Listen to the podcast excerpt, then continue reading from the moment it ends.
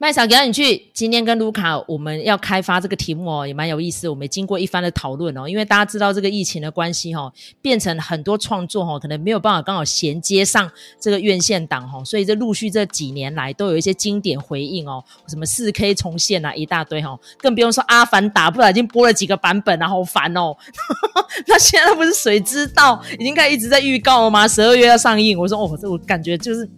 有烂片的潜力耶！会不会很多听众听到这句话就没送哎？我说没关系，请包容一下哈。但是我不得不提一下，我跟卢卡成长历史哈，各自印象非常深刻的作品，两部是截然不同的哈。第一部呢，麦嫂要讲的就是一九九四年上映的哈。听说当年花了哈两亿法郎，拍到片场差点倒掉哈，就有点像是当年那个五零年代在拍那个埃及艳后一样。这部片呢，就是《马哥皇后》哈。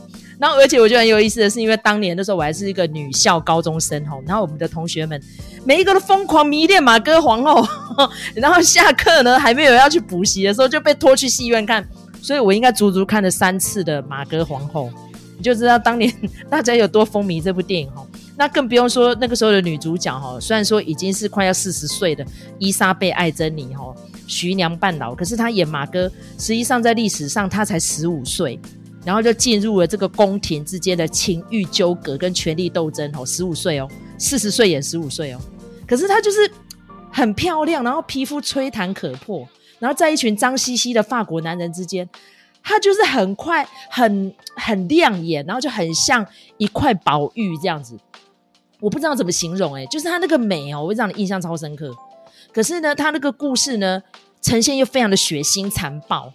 那当年为什么制作费用这么高？就是因为他动用了一千六百多个临时演员，然后在里面又要互杀啦吼，然后又要呈现那个宫殿城堡哈，里面所有的那种壮丽辉煌。可是问题是，你在里面不会看到非常美丽的凡尔赛宫，没有。你要去想，那个是十六世纪呢，哪有可能啊？对不对？大家都还在点蜡烛诶，那不小心还会烧起来哦，对不对吼？那如果说今天凡尔赛的芳华还要在差不多快要。将近一百年，那时候到路易十六才有，所以在那个时候是还没有啦齁。可是呢，就可以把那个故事拍得那么惨烈，而且听说那个导演哦，真是用尽苦心哦，就是要呈现那个自然光景，然后要看到那个里面哦，就是那个办婚宴呐、然后还有新旧党徒两个在那边互相斗争残杀。哦，听说那个真实故事，当天晚上死的快要六千人哦，一个晚上六千人呢，你看有没有很惊人哦？然后再加上要呈现马哥他的心态，他怎么样，就是局限在这个哦国家啊，然后跟他的兄弟之间的爱恨情仇，就是演得非常丝丝入扣啦。所以当年哦，真的是轰动全球的一部作品《马格皇后》。那现在非常棒的是，它就是用四 K 版。重新着色再上映哈，我、听说这个视觉哈会比我们当年看的时候还要震撼哈，尤其那个音乐哈，麦嫂真的哦，当年看的时候真的是大为感动。我记得我在戏院里面真的好像还哭了几次，因为最后真的是蛮可怜的啦。因为大仲马当年哈在创作这个马哥皇后的时候，听说也是经历过蛮多的纠葛，因为那个故事实在是太残暴了哈。因为大家对他的印象就是他写三剑客嘛。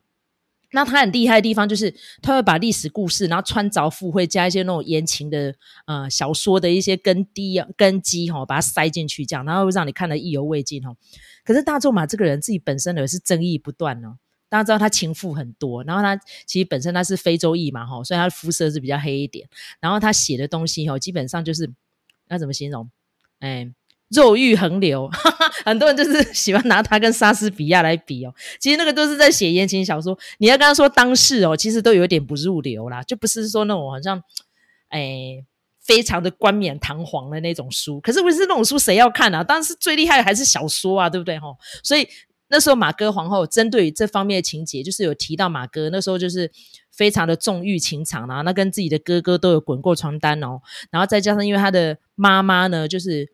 野心蓬勃哈，不但自己的亲生儿子已经当上国王，他也希望他们家的血脉世世代代都是国王。可是那时候好死不死的，就跑出一个新教哈地方帮主，然后就是试图哈，就是想要颠覆法国的那个国姓啊，然后因为那个地方帮主呢，他是新教徒，那大家知道，其实那个时候新教跟旧教之间，哦，在欧洲各个国家都杀来杀去，对不对？更不用说那时候英国还经过非常惨烈的一些斗争，然后国王一直在砍自己皇后的头，哦，我在讲就是亨利八世啦，吼，所以差不多在那个年代，法国也兴起了这一波浪潮，这样子。那马哥的家族又是天主教的，那他自己本身非常讨厌杀戮，他是爱好和平的，可是呢，他又是跟自己的三个兄弟，吼，通通都乱伦。然后他那个老妈好像也支持他乱伦，因为他不希望他们家血脉有外外面的人嘛，对不对哈？所以马科呢就很可怜，就是他没有自己的自主思想，然后在电影的片头又被逼着要去嫁给这个新教徒的帮主，这样子为了延续他们家的势力。那没有想到在新婚夜的大半夜哦。马哥就说：“我其实我有情人，我不会跟你圆房。”然后那个帮主也知道，他就不敢染指他这样啊。没有想到，竟然他那几个哥哥们受到妈妈的唆使，就开始杀城外的那些参加婚礼的新教徒。就是我刚刚提到那个一个晚上死六千人，就是光是那一幕场景，听说电影的预算就花掉了快要三分之一了啦。然后后面还有大半故事要讲嘞哈，所以就看到这个呃伊莎贝艾珍妮就这么辛苦的在周旋各党派势力之间这样。然后那时候当年跟他婚配的那个帮主是丹尼尔奥图所饰演的哈。那丹尼尔奥图其实我只要讲到他我就很想笑。我记得我当年。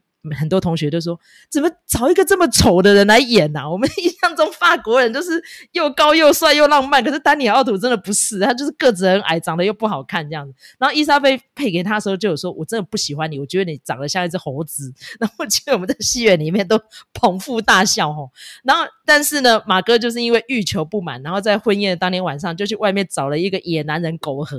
然后那个野男人是文森培瑞兹哦，当年真的是法国一级小鲜肉，这。帅到一个不行哦，然后呢，就没想到流连忘返啊。然后马哥说，又经历了一大段的斗争之后，又非常的怀念这个野男人。他、在历史上是不知道那个野男人是谁啦，他只是在暗示说，其实马哥是有同情新教啊。那个时候在城堡外几乎都是新教徒嘛，然后旧教的天主教的才在城堡里面，才是那群贵族们嘛，哈。所以那时候就在那边挣扎说，哦，他要不要拯救他的新的夫婿啊？然后是不是要去捍卫他们家族的势力、啊？然后就看他在那边游走，呃，各大势力之间这样子。然后现实生活中的伊莎贝艾珍妮也陷入了感情纠葛，就是因为那时候他爱上了新科的那个奥斯卡影帝丹尼尔戴路易斯哈，丹尼尔戴路易斯他的人生总共有三座影帝嘛哈，后面两座影帝都是在中年之后拿到的啊，那个时候他我的左脚刚拿到影帝没有几年呐哈，好像是一九八八年拿到的。那伊莎贝艾珍妮拍那部片是一九九二年嘛啊，电影是一九九四年上映的啊，那时候他们在交往，然后已经有一个小孩哦，大家就是。在片场就很热闹啊，有的是丹尼尔带的影迷呀、啊，那有的是为了看伊莎贝。那听说他们两个人就是因为这个电影拍摄还要横跨欧洲好几个国家哦，不止在法国哦，还要去葡萄牙什么的。然后他说丹尼尔带路是很拼的，他就骑着重机去探班，然后跑去里斯本哦，很有意思哦。所以呢，如果当年哦，在九四年上映的时候，你没有进去戏院里面看到伊莎贝艾珍妮的风采，还有这部电影的那种气势。磅礴哈，我真的很推荐你们可以进戏院去看。我觉得那观影的感受不输给末代皇帝啊，一样都是宫廷，一样都是斗争，一样都是场面浩大，一样都有战争，真的非常的棒。而且呢，嗯，你要看到精彩的床戏全裸也都有这样。讲到这一点，可能卢卡就觉得，呜、哦，好，OK。所以呢，如果当年你错过的话，这一次重新上映真的不要错过哦。好，这就是我们今天节目推荐的第一部片《马哥皇后》。好，接下来第二部片交给卢卡。第二部片呢，就是呃，刚才麦嫂有讲了，然后转换各种形式哦，用各种规格来做重新上映的这一部电影哦，就是《大逃杀》。那我觉得，嗯、因为其实我想这样子的相似题材的反乌托邦的电影或者是小说，其实在这从《大逃杀》呃二零零一年上映到现在。中间其实有非常非常多的姐妹作也好啦，哦，或者是有点像徒子徒孙也好啊，大家可能对这些东西都已经习惯，或者是说都已经呃都有所涉猎了哈。所以我觉得今天我们来讲大逃杀，我比较想讲的是当初好它上映的时候。到底是什么样子的一个社会背景哦，以及它就是呃引起的一些争议，我觉得这个是比较有意思的哦。因为嗯、我想大家现在呃有很多管道都可以看到类似的题材，那可能也觉得这没什么哈，呃，什么分级者啊、饥饿游戏啊，都已经看到不想再看了，什么移动迷宫。可是问题是，那个时候大逃杀上映的时候，它真的是哇！平地一声雷，真的太可怕了！这部片子哈，所以他那个时候造成的影响，到今天都还是余震荡漾啊。那所以我想那个补充一下，当时这部片子它上映所引发的一些社会的讨论哈。那这部片子《大逃杀》呢，它的故事内容就是在讲说，呃，就是呃那个时候的。某个时间的社会哦，它已经变成失业率非常高了哈。那所以呃，就是整个社会啊，有民不聊生啊，然后大家都没有什么活得很不起劲啊什么的哈。那所以这个政府就觉得说这样不行哦，我们要锻炼我们的下一代哦。所以呢，他就立了一个 BR 法，就是 Battle Royale 哈，这个。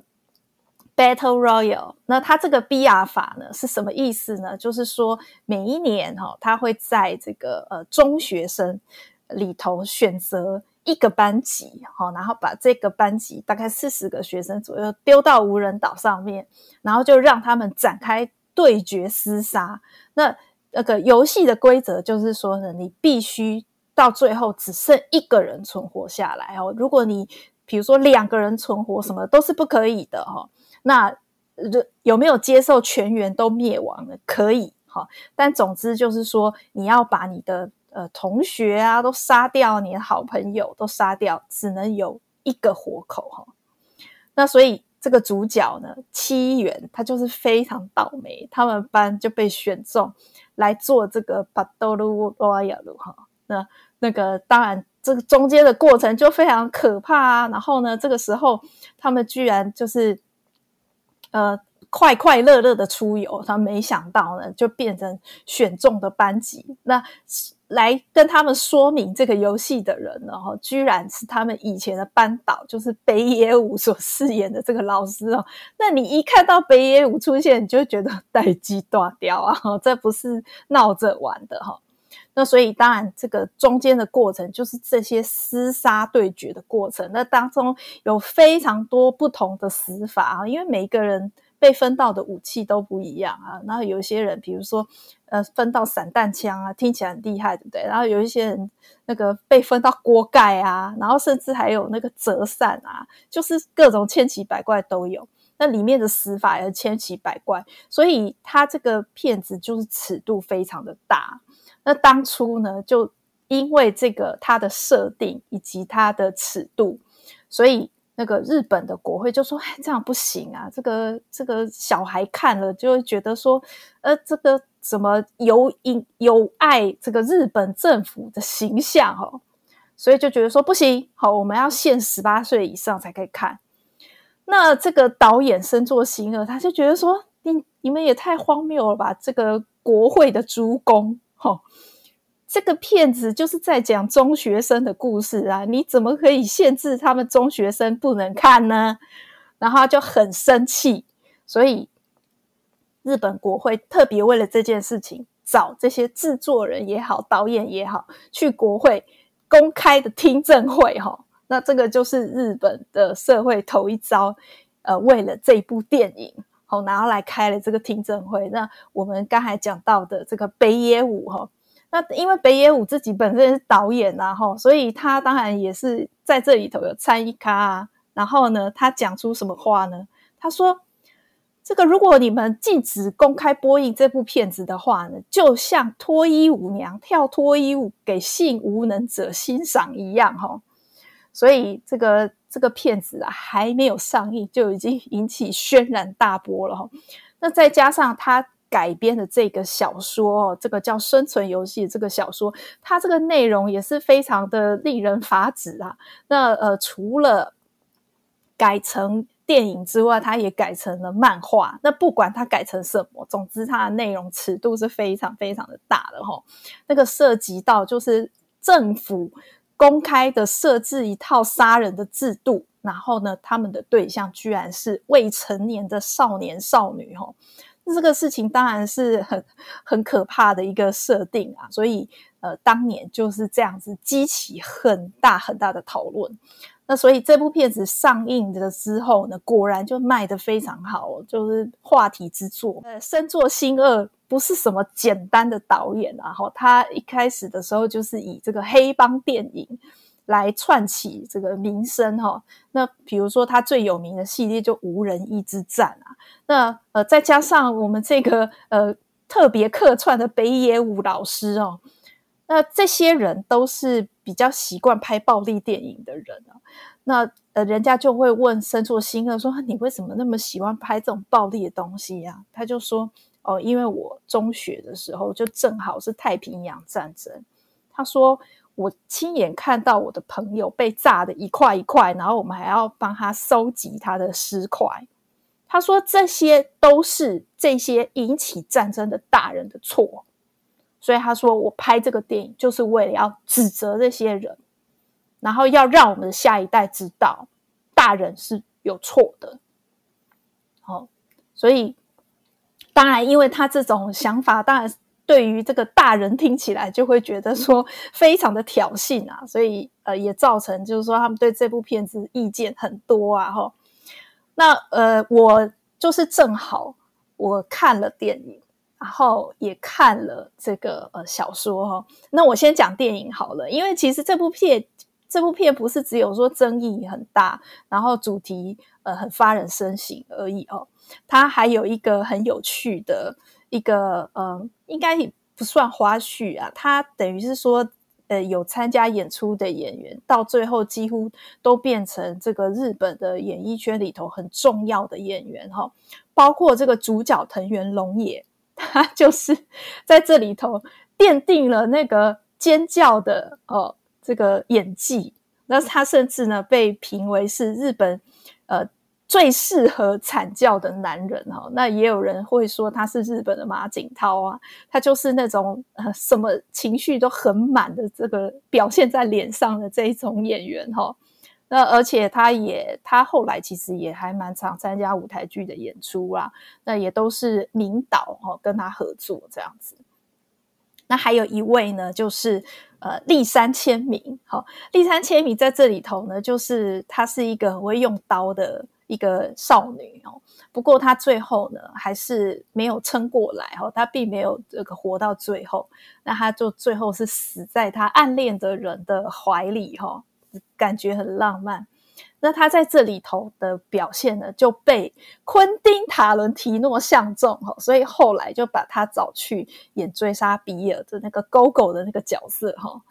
那再来还有一个就是柴崎幸，那柴崎幸呢，他在这里头呢是演一个就是呃。非常冷血的哦，然后你如果不攻击他，呃，他就会先主动攻击你的这种人哦。那他其实也算是活到后面蛮后面的，但是呢，呃，就是还是没有活到最后哈。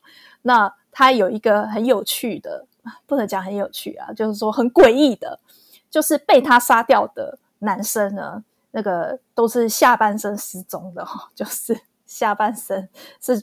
裤子被脱掉的状态，所以他就变成说：“诶，怎么会这样子？”哈，那有一个有趣的花絮是说，原本第三千名跟柴崎幸他们两个人他们的角色是对调的哦，但是后来就那个导演就觉得说：“不要，我要把它改过来。”哈。对调过来这样子，然后就造就了他们后来的这个两个角色。那其实柴崎幸也是在这个大逃杀里头就变成是一个非常亮眼的存在。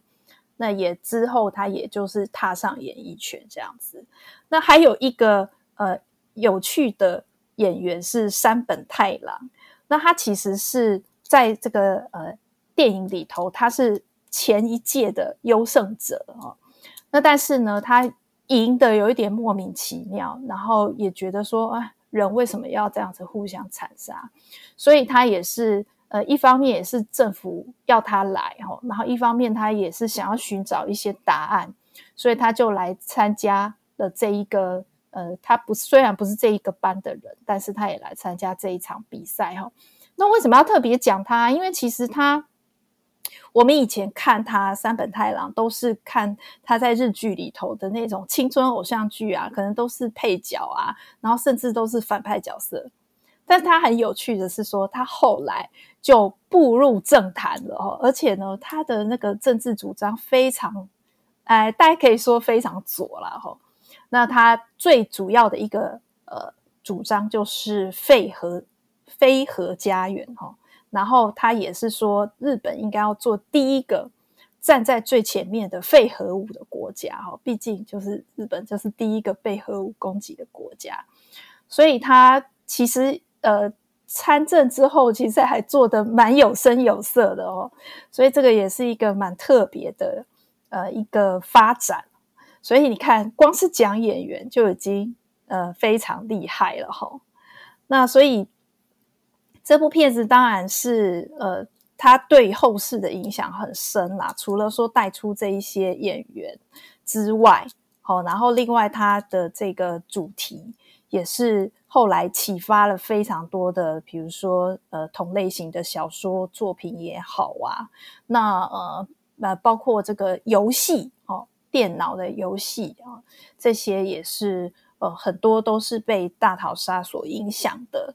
所以我觉得呃，如果说大家对这个呃这样青少年的反乌托邦的题材有兴趣的话，其实都可以回来看。这个最初的原点哦，说它是最初的原点，其实可能有一点不太适合，因为呢，在它之前其实也是有，比如说呃，日本的那个漂流教室哈也好，它就是属于这样子的类型。